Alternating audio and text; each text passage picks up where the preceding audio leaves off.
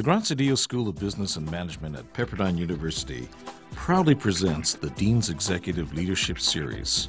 This podcast invites top business practitioners and thought leaders to share their view on the real world of business.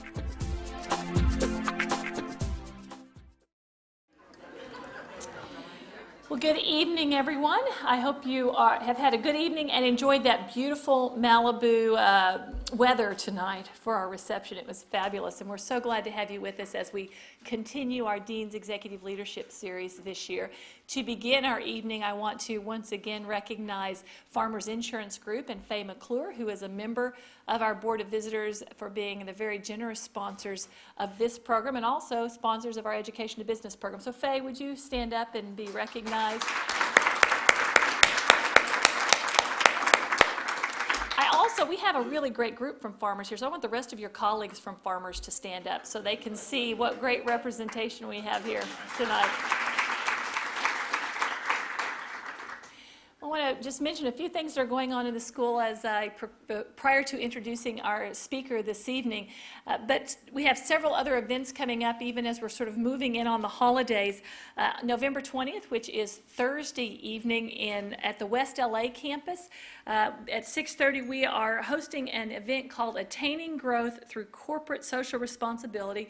It's featuring Jeff Hittner, who is the corporate social responsibility leader for IBM Global Business Services. And it's actually being sponsored by a couple of our student groups, the Value Centered Leadership Lab and our Net Impact chapter. So it should be a really fabulous evening looking at social responsibility issues and what, of our, what a really large company is doing in regard to that. So if you can join us on Thursday night, that would be fabulous. And then, uh, are any of you graduating on December 6th? Do we have any? Yes, we have a few of you. Congratulations. So, graduation December 6th, which of course any of you are invited to that would like to come, whether you're graduating or not. But uh, we are going to be honoring Wolf Hengst, who retired recently as president of Worldwide Operations for four seasons. He's going to be receiving an honorary doctorate and, and talking to us about customer service, so it should be really fabulous. And then we'll also honor one of our own alumni, Luis, Luis Faura, who is the President and Chief Operating Officer of C&F Foods, who will be our distinguished alum for the day. So it's going to be a wonderful event where we get to celebrate our students as well as celebrating an alum and an exceptional business leader. I want to also bring to your attention one of the things we've been piloting some this fall are some webinars. Uh, we've always tried to do events to bring everyone together physically, but we also are piloting webinars both with recruiting events and some career events uh, that allows people to connect with us even though they can't physically be with us. So there is a whole series of career webinars that are listed on our website. I encourage you to take full advantage of those because you can do them from wherever you are. And we had one, I think, Mike, about a week ago and had six, uh, 60 or 70 people at the last career webinar. So it's a great opportunity. Look on our website to learn more about that. And then, prior to introducing tonight's guest, I do want to mention that our next Dean's Executive Leadership Series speaker will be uh, on January 20th. Now, I believe that will be Inauguration Day, so enjoy your celebrations of Inauguration Day and then come to the Dean's Executive Leadership Series, where we'll feature Julia Stewart, who is the chairman and CEO of Dine Equity. Dine Equity owns uh, IHOP and Applebee's, among other things, and so she'll be fabulous. She's a very dynamic speaker. You'll enjoy her a lot. So that will be on January 20th. But let's move on to our business of the evening, and I would like to introduce to you Ann Weiser, who's the Chief Human Resources Officer of Activision Blizzard Incorporated. Uh, Activision, as you're probably aware, is the leading worldwide developer and publisher uh, of interactive entertainment leisure products, some of which you are probably quite familiar with and have used uh, and enjoyed. Uh, but Ms. Weiser became the Chief Human Resources Officer of Activision Blizzard in July 2008 uh, as they combined Activision and Vivendi Games, and she was the Chief, Chief Human Resources Officer of Activision Publishing from seven, September 2007 until the merger of those two companies. Prior to joining Activision Blizzard, she served in a number of executive level human resources positions um, in an international retail operator as well as um, in uh, the food services division of that company. She's been with Kraft in a number of positions over the years, so she's got a tremendous background in human resources, in the retail consumer products industry, and now in the uh, space of technology and entertainment, and is responsible for all aspects of their strategic human resources function. So it's a pleasure to have Ann with us, and uh, let's give her a hand. We're going to watch a little video clip first, but let's go ahead and give her a hand and welcome her, and then she'll come up after the clip.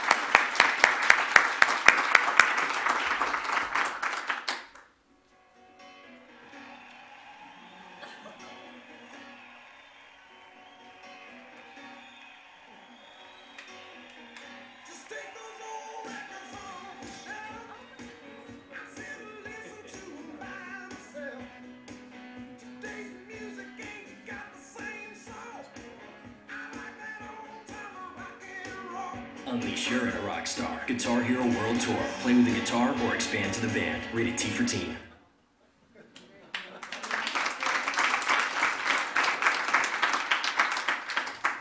That was pretty cool, wasn't it? It's one of our uh, new uh, commercials for Guitar Hero that's uh, going to be released this holiday season, and you saw Kobe and Michael Phelps and uh, A-Rod and uh, Tony Hawk, who's a longtime uh, partner of Activision. So I hope you enjoyed that, and uh, look for it in your local stores. It's a great new product. So um, I wanted to say thank you to Linda for introducing me, and uh, I am Ann Weiser. I'm the head of HR for Activision Blizzard.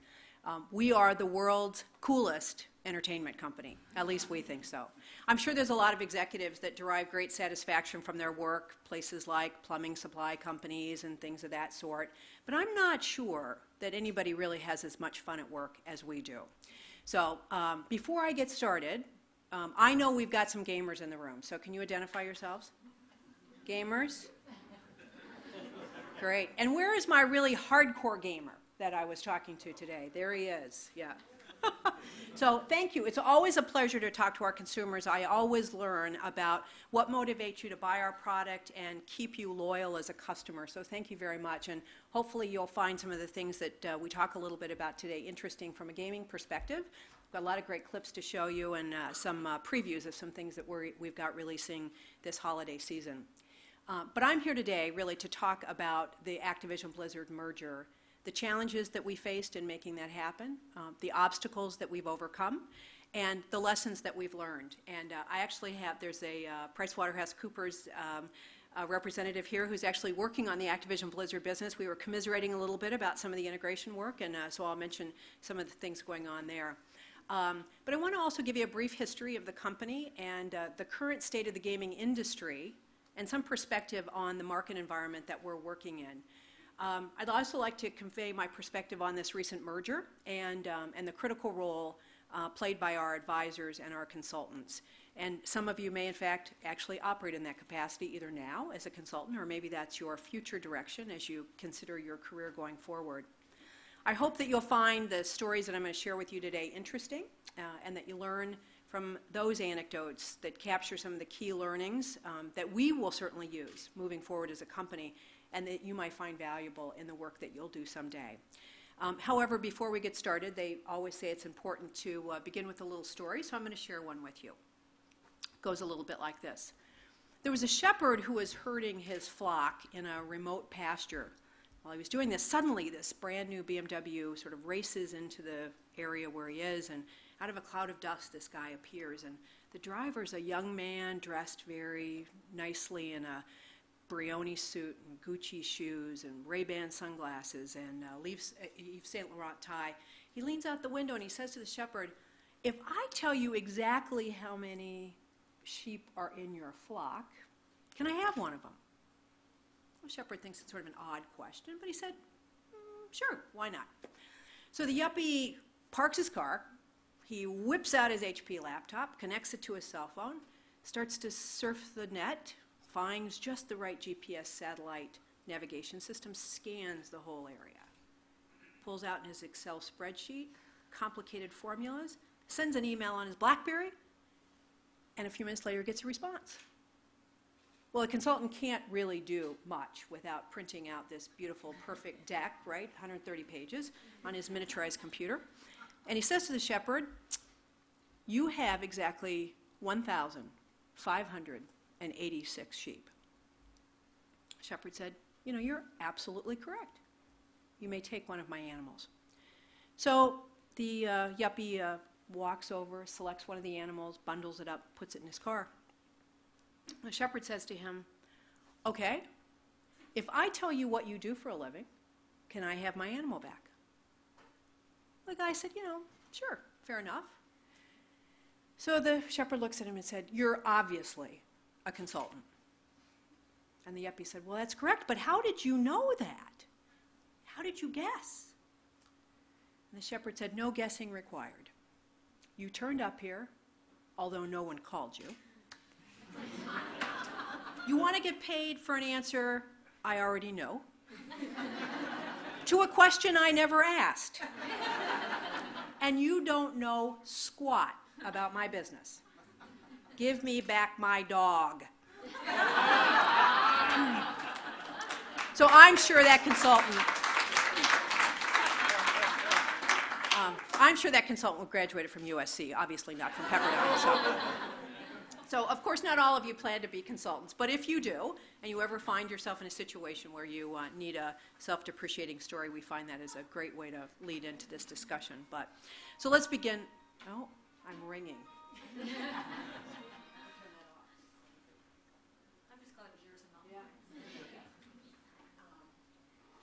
Video game industry never sleeps.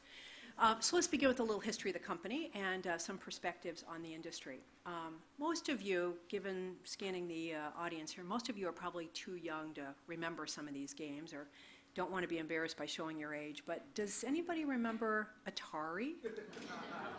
Okay. Um, do you remember Pong? Okay. Well, the world's changed a lot in gaming since then. Um, so, a little history on the company. Uh, Activision was the first third party video game publisher, founded in 1979 by four ex Atari programmers. Uh, at its height, the company had revenues of about 200 million, um, but by 1986, the market for the Atari 2600 had collapsed. So Activision turned its focus to productivity software, and they maintained a small video game division that was Nintendo's official American licensee, and actually was the developer of the first CD-ROM game called Manhole. But despite the early successes of the company, by 1990, the company was insolvent. Um, and in 1991, a young entrepreneur named Bobby Kotick, um, who's now the CEO of Activision Blizzard, purchased a controlling interest in the company. And he spent the next 17 years rebuilding Activision to become the second largest video game publisher in the world. Now, I'm sure there are a lot of data junkies around here. I know we have at least one with PwC. Um, so here's a little something about um, the company's history and some of our financial results. For our fiscal year 2008, which ended March 31st, Activision delivered its 16th consecutive year of revenue growth. 16 consecutive years. We're hoping as we complete this calendar year, we can report that we've had 17 consecutive years of revenue growth. More than $2.9 billion in revenue, and was the most profitable publisher in the industry. Over the last five years, now through September, we're going to exclude this recent little hiccup in the uh, stock market. Uh, the company's stock had a cumulative average growth rate of 50% per year. Uh, and uh, more than 30% per year in the, in the past 10 years. Uh, so, a pretty phenomenal company in terms of its uh, return to its investors. We're the number one publisher in North America, and we have the two top selling, uh, the two best top selling games worldwide. Any, anyone guess what those are? Guitar Hero? Call of Duty, you got it. So Guitar Hero uh, 3, Legends of Rock, and uh, Call of Duty 4, Modern Warfare were the two uh, best-selling games of 2008. We had the number one and number two movie-based games worldwide, which were Spider-Man 3 and Transformers. Really impressive results by any measure when you think about what we've done. I want to show you a little trailer from our newest Spider-Man game called Web of Shadows.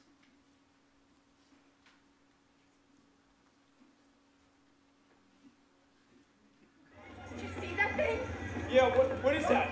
Look, are you getting it? Look! This doesn't make sense. Oh my god. How far will you go to save New York? Spider-Man Web of Shadows, rated T for teen. A new game coming out this holiday season. So um, you might think about the success of this organization and say, you know, why on God's green earth would Activision want to merge with somebody? You know, besides making my life miserable and employing a flotilla of consultants over the last year, why on earth would we want to do this? Well, we started to take a look at the market, and um, as many of our gamers that I talked to during the reception um, already know, we realized that online gaming was becoming a major driver in the industry. And while Activision had had and still has a leadership role in console games, it had little or no presence on PCs um, and no experience in the multi, mul, mul, massively multiplayer online category known as MMO. We call it MMO, which is the fastest growing segment in the PC um, gaming market. So after looking closely at the MMO market, we realized that the barriers to entry in this business were very high and that a company getting into the market would be taking tremendous risk with capital. So an MMO game, when you think about it, takes massive technology development and customer service infrastructure.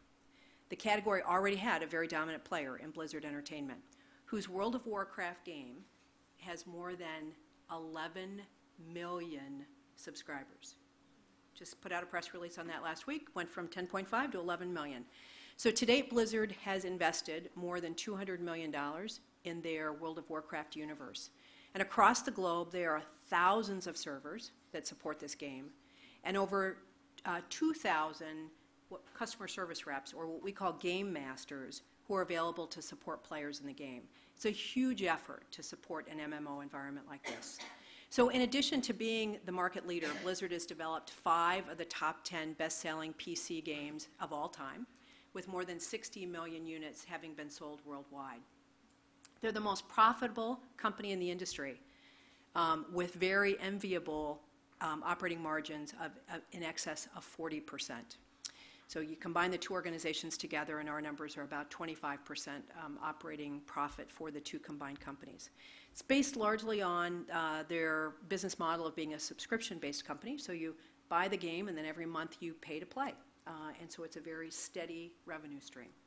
So additionally, Blizzard's the only Western game publisher that has a large footprint in Asia, which is a, was a very unique characteristic of their company, and they're um, particularly in the rapidly growing markets of Korea and China.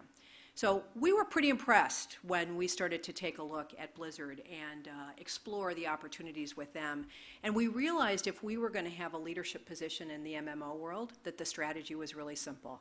We needed to bring these two companies together. That starting from scratch wasn't going to make sense. The price of entry was way too high, and nobody could come up against this really formidable uh, competitor in Blizzard. So the transaction between Activision and actually Vivendi Games, which is the parent, uh, parent company of Blizzard, was closed on July 10th. It combines the two best performing companies in the industry, Activision and Blizzard Entertainment, bringing together Activision's top selling portfolio of console and handheld games and Blizzard's PC and online franchises.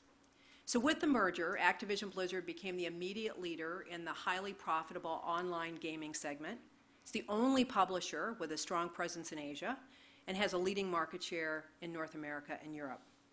We expect to have the highest operating margins of any third party publisher. I, I, think this year we will deliver on that.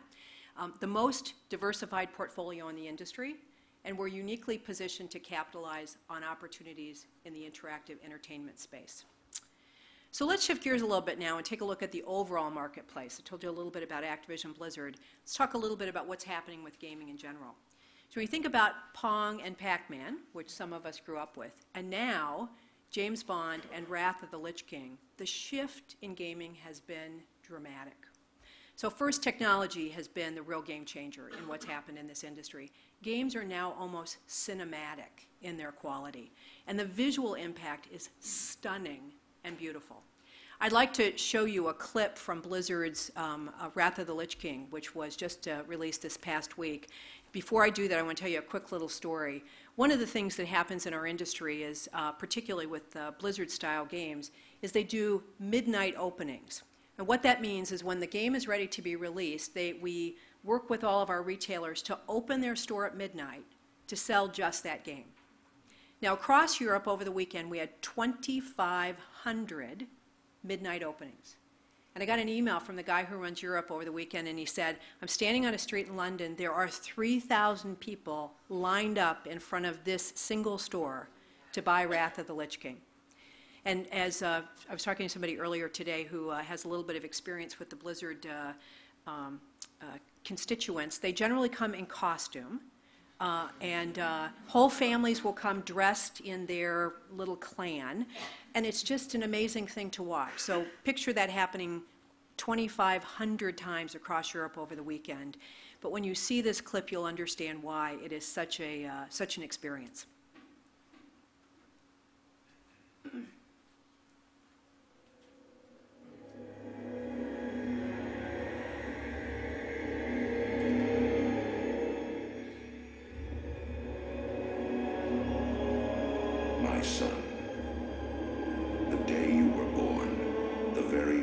Forests of Lordaeron whispered the name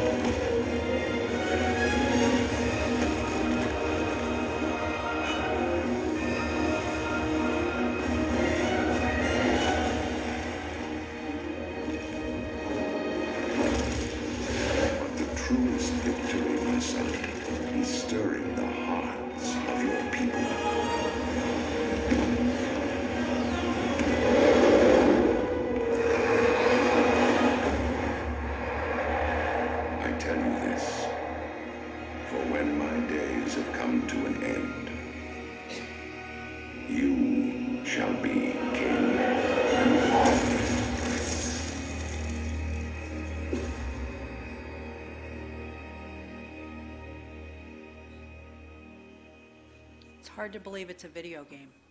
It's like a movie. I mean, the technology is absolutely incredible. The artistry, the sound, excuse me, the sound, the music. When you think about what it takes just to create that clip of that game, you think about all the talent behind that. It's just absolutely remarkable. Um, so technology has been a real game changer for us. Secondly, the growth in hardware and the penetration of hardware and the dramatic shifts to new platforms with more developing all the time is another game changer. You know, over the weekend, I uh, saw two of my nieces and I bought them an early Christmas present of a, uh, an iPod Nano. And, uh, you know, they were playing with them and all excited to have them. And all of a sudden, one of them looked at me and said, There's games on here too. And uh, so I, I didn't realize the Nano came with games, but they do. So it's, you know, games are being delivered through all kinds of means. It's no longer just a console or just a PC. But console and handheld hardware in the US, Europe, and Japan is expected to hit 458 million units by the year 2010.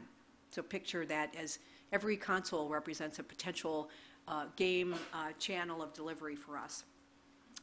Console and handheld, I'm sorry, this does not include more than the 225 million PCs um, that will be worldwide, and there are more devices than ever that are capable of playing games, such as the uh, iPod Nano. These changes have made games more accessible, more fun, and more available to a wider variety of people. To me, the best example of this is the Nintendo Wii, which has absolutely broken the boundaries of what traditional gamers are. It's opened a whole new world of opportunity for us and every other game publisher.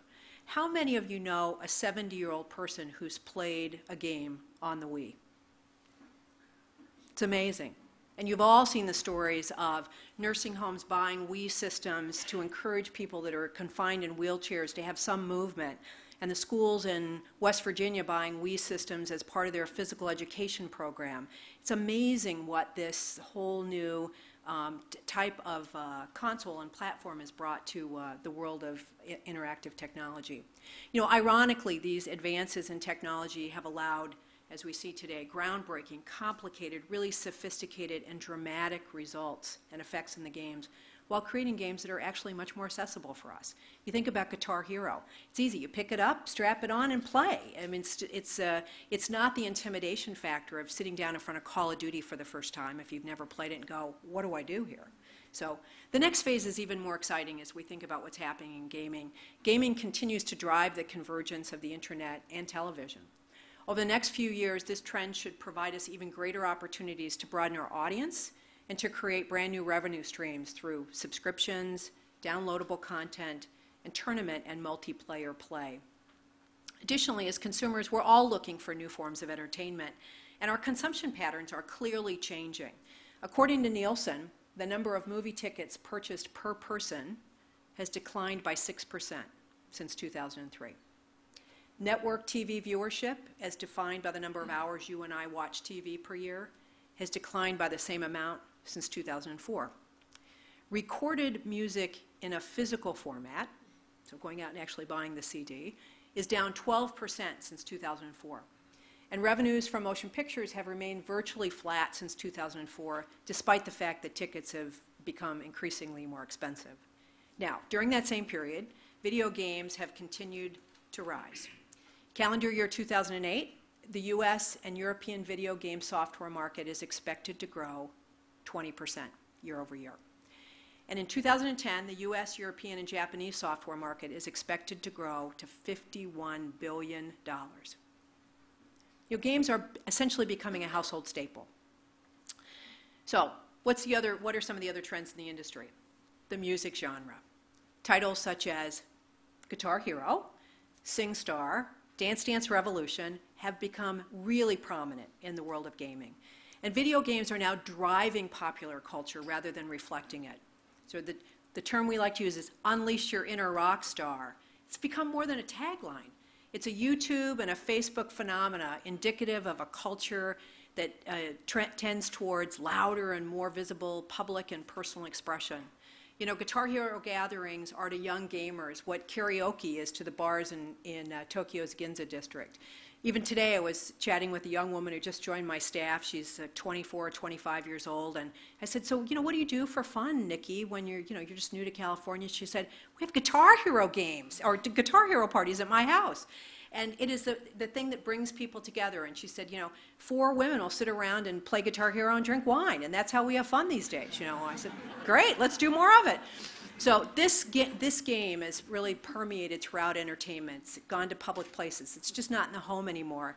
You know, indeed, there was a recent uh, Wall Street Journal article that talked about Guitar Hero nights um, have hit the karaoke bars in New York. We are the new karaoke. And Guitar Hero projected onto the big screen has become a staple at birthday parties and bar mitzvahs. You know, what's next? Weddings? You know, maybe the presidential inauguration. I don't know. So here's a little glimpse of how Guitar Hero has permeated pop culture. So you boys like this music, huh? Yeah, dude, it's Guitar Hero. Stan and Hal are really good at it. Well, you kids want to see something really cool? Check this out. Once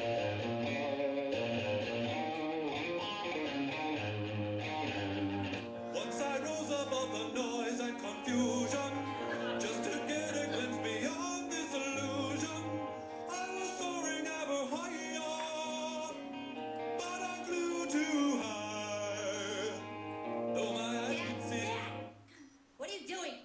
I actually play a lot of these songs on a real guitar. You want me to teach you boys how?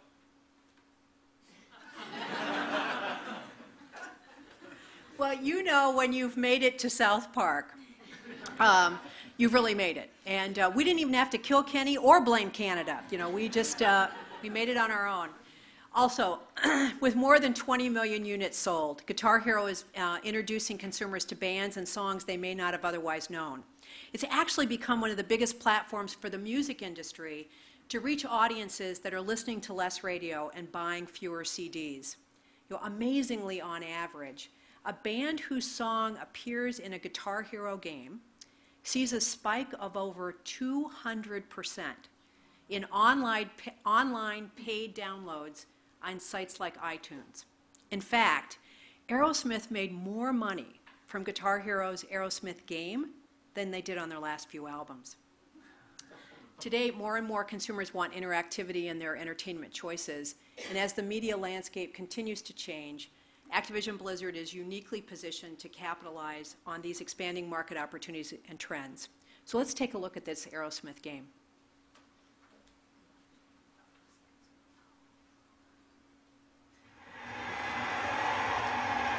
Ladies and gentlemen,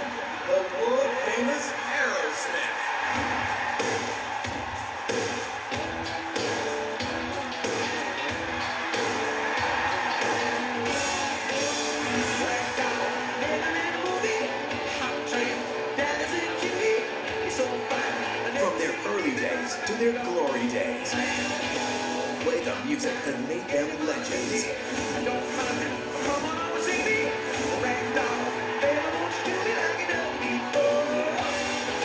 Join Aerosmith and their special guest acts. And rock the legendary stages. Been a band like them. There's never been a game like this. Guitar Hero, Aerosmith. Unleash your inner rock star the Aerosmith way. Rock with a friend on a limited edition Aerosmith guitar controller. Now, one of the interesting things when you see a video clip like this is when you, again, think about how the game's actually made. There's a concept in video game development called motion capture. So a person will actually um, um, be outfitted with uh, all kinds of little sensors all over the body, and then they actually will move in the way we want the characters in the game to move, and it's recorded on a computer, and then they can actually program around it. It's absolutely amazing to watch. I was at a conference recently, and they all these different uh, manufacturers who make these sensors had you know dancers and uh, uh, uh, people who do acrobatics, you know, sh- demonstrating how the whole mo- what we call mocap uh, actually works. It's phenomenal to watch, and I actually think it's quite comical. We have a big mocap um, facility in Madison, Wisconsin, of all places, Madison, Wisconsin. And so you go there and you see these guys doing motion capture in this huge studio, and it's absolutely amazing to watch. But it's how you get the mo- a more realistic um, kind of depiction of human movement in the video games in comparison to something more mechanized. So, now that you know a little bit about the video game industry and a little bit about Activision, I want to share a little bit about the integration process of Activision and Vivendi Games. Somebody asked me while we were at the reception, Do you know much about it? And I said, Well, you know, I, I did actually lead the integration, so I know a fair amount about it. So, you know, while my comments and, uh, and my story are going to be specific to the merger, you know, I think the lessons that we learned through this uh, effort are really applicable to any large change effort that you might encounter in a company. So for me, it all started on September 10th, 2007. And you may remember from Linda's comments, that happened to be actually my first day of work at Activision. So I came to work and I sat down with my new boss, uh, Mike Griffith, who's Activision's CEO. And you know, we did the typical first day thing. We talked about goals and objectives and priorities, what he expected of me over the next couple of months. And you know, right at the end of the conversation, Mike said, oh, oh, there's one other thing I wanted to talk to you about. I said, yeah, what is that? And he said, uh, you know, there's been a little dialogue about a potential merger. I, I really don't think it's going anywhere, Ann, so not to worry about it. I'm like, you got to be kidding.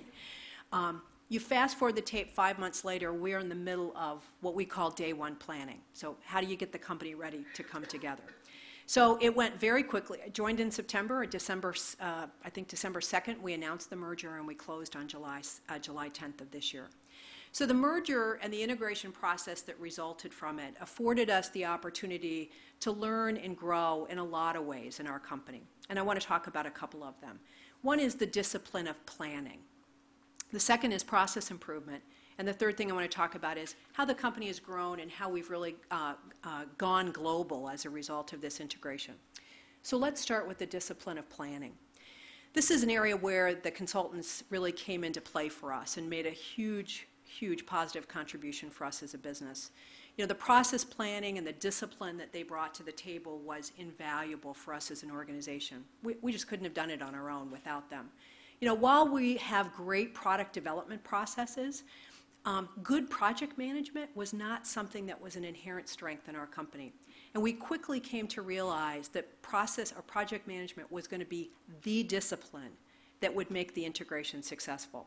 So not only were we able to apply the consultant's experience to the integration itself, but it made a lasting impression on the company and now is a major component of how we actually approach business issues across the organization. So a really terrific thing for us was we took this skill set, applied it during the integration process, and what we found is people learned new skills and they started to apply those same um, disciplines of planning in other parts of their business. So it had a great residual benefit for us. The second area is process improvement. You know, one of the benefits of the integration process is we became much more conscious and conscientious about the way we did things. Uh, my PwC partner and I talked a little bit about this. You know, our mantra going into the integration was adopt and go, which meant select one way that one of the companies did it. Select the Activision way or select the Vivendi game way, but don't create anything new. Just adopt and go. And um, what we found as we got into the process and uh, the tax entity structure for the company, um, although far more complicated than I could ever understand, was one of those areas where we took a look at the tax entity structure for Vivendi, we looked at the one for Activision, we said neither one of this is going to work, neither one of these structures will work for the combined company. So we said let's use this as an opportunity to, you know, wipe the slate clean and start over. So it's kept a lot of PwC people busy and happy in our company. So we took a look around at lots of processes, like the tax entity structure and other things. And you know, quite frankly, we didn't really like what we saw in many cases. The growth and the scale of Activision over the years has been tremendous. You know, seven years ago, this company had 765 employees and $620 million in revenue. Today, we have 7,000 employees, and we expect to do $5 billion for the calendar year. So we went from 765 people to 7,000. We've acquired more than a dozen studios in the past seven years. And we've been chasing an expanding gaming marketplace that has demonstrated unyielding and exponential growth. And at the same time, as I talked about earlier, we've provided phenomenal shareholder return in this company. But when a company grows this fast and so successfully, you know, things just happen. You just make decisions on the fly. And maybe, just maybe, the business process really wasn't thought through before you implemented it. You just did what you had to do to make it happen. So when we began to contemplate this transaction, it's going to be the largest in our history, but it would also radically reshape our business and position us differently for a new and really exciting future. It became clear that we needed to significantly ratchet up how we approached running the business. So all functions took a really hard look at their processes and reflected on what could be done and what needed to be done. One of the best examples of this happened in IT. Um, we initially thought, in using the adopt and go strategy, that we would migrate everyone to the Activision instance of Oracle. Now, I have to admit, when we started the integration, I didn't know what an instance of Oracle was. Um, I've learned a lot about what an instance of Oracle is. So we began down that planning uh, path of implementing worldwide the Activision instance of Oracle. However, a few months into the process, we started to take a look at the pros and cons of what Activision had done and what Vivendi had done. And we came to realize that the Vivendi instance of Oracle was going to serve the company um, long term much more effectively. So, six months into the planning process, the, the IT planning team made a sharp left hand turn and made the decision that they would not install the Activision instance of Oracle, but rather would go with the Vivendi instance of Oracle. So six months of planning sort of down the tubes. But as we took a look at it, as they socialized these ideas, we all realized that at the end of the day, it was a much better solution. Painful, but a much better solution. But this is one of the examples of how, as you get into process improvement, you know, picking one or the other just didn't always work. Sometimes you had to, you know, really rethink the way you were going to manage the business. So these kinds of activities pave the way for efficient and effective process management moving forward, and for us serve as a reference for tackling business issues in this transformed company. So let's talk a little bit about growth and going global. You know, I want to go back to my first conversation with uh, my boss, Mike Griffith, who said, you know, Ann, when you think about this, your work really needs to be about scalability because this company is going to grow. I think this is, he said this to me before he told me about the potential merger. So many of the things that we looked at um, during the, the integration was really focused against this criteria of does this decision allow us to scale? And actually was, at the end of the day, the reason we made the decision to go with the Vivendi instance of Oracle. It really was a much more scalable approach. You know, and as evidence of that, since the merger, we've purchased three studios. Two of them are in the UK, and one is in all places, Iowa City, Iowa. Um, and these acquisitions for us are really about building capacity and having scalability for new products. You know, the guys in Iowa are happening to be very good at note tracking for Guitar Hero, and that's a really big growth area for us. So, you know, despite the fact it was in Iowa, we uh, made the decision to go with them. So, um, our vision and the strategic moves that we've made were in anticipation of really significant future growth, and we're starting to feel the impact of that growth already. Since the integration, we've doubled our revenues, we've doubled our operating income, and we've more than doubled our number of employees. We've gone from a pretty modest uh, footprint outside the U.S. to having almost 50% of our employees outside the U.S. It's really, it's a huge and significant change for our company. You know, in under a year, I think back when I first joined the company, we went from having brand managers in Santa Monica who could not understand why you could not sell Tony Hawk's skateboarding game in Italy. Eh, it's the cobblestones, dummies. You can't do it.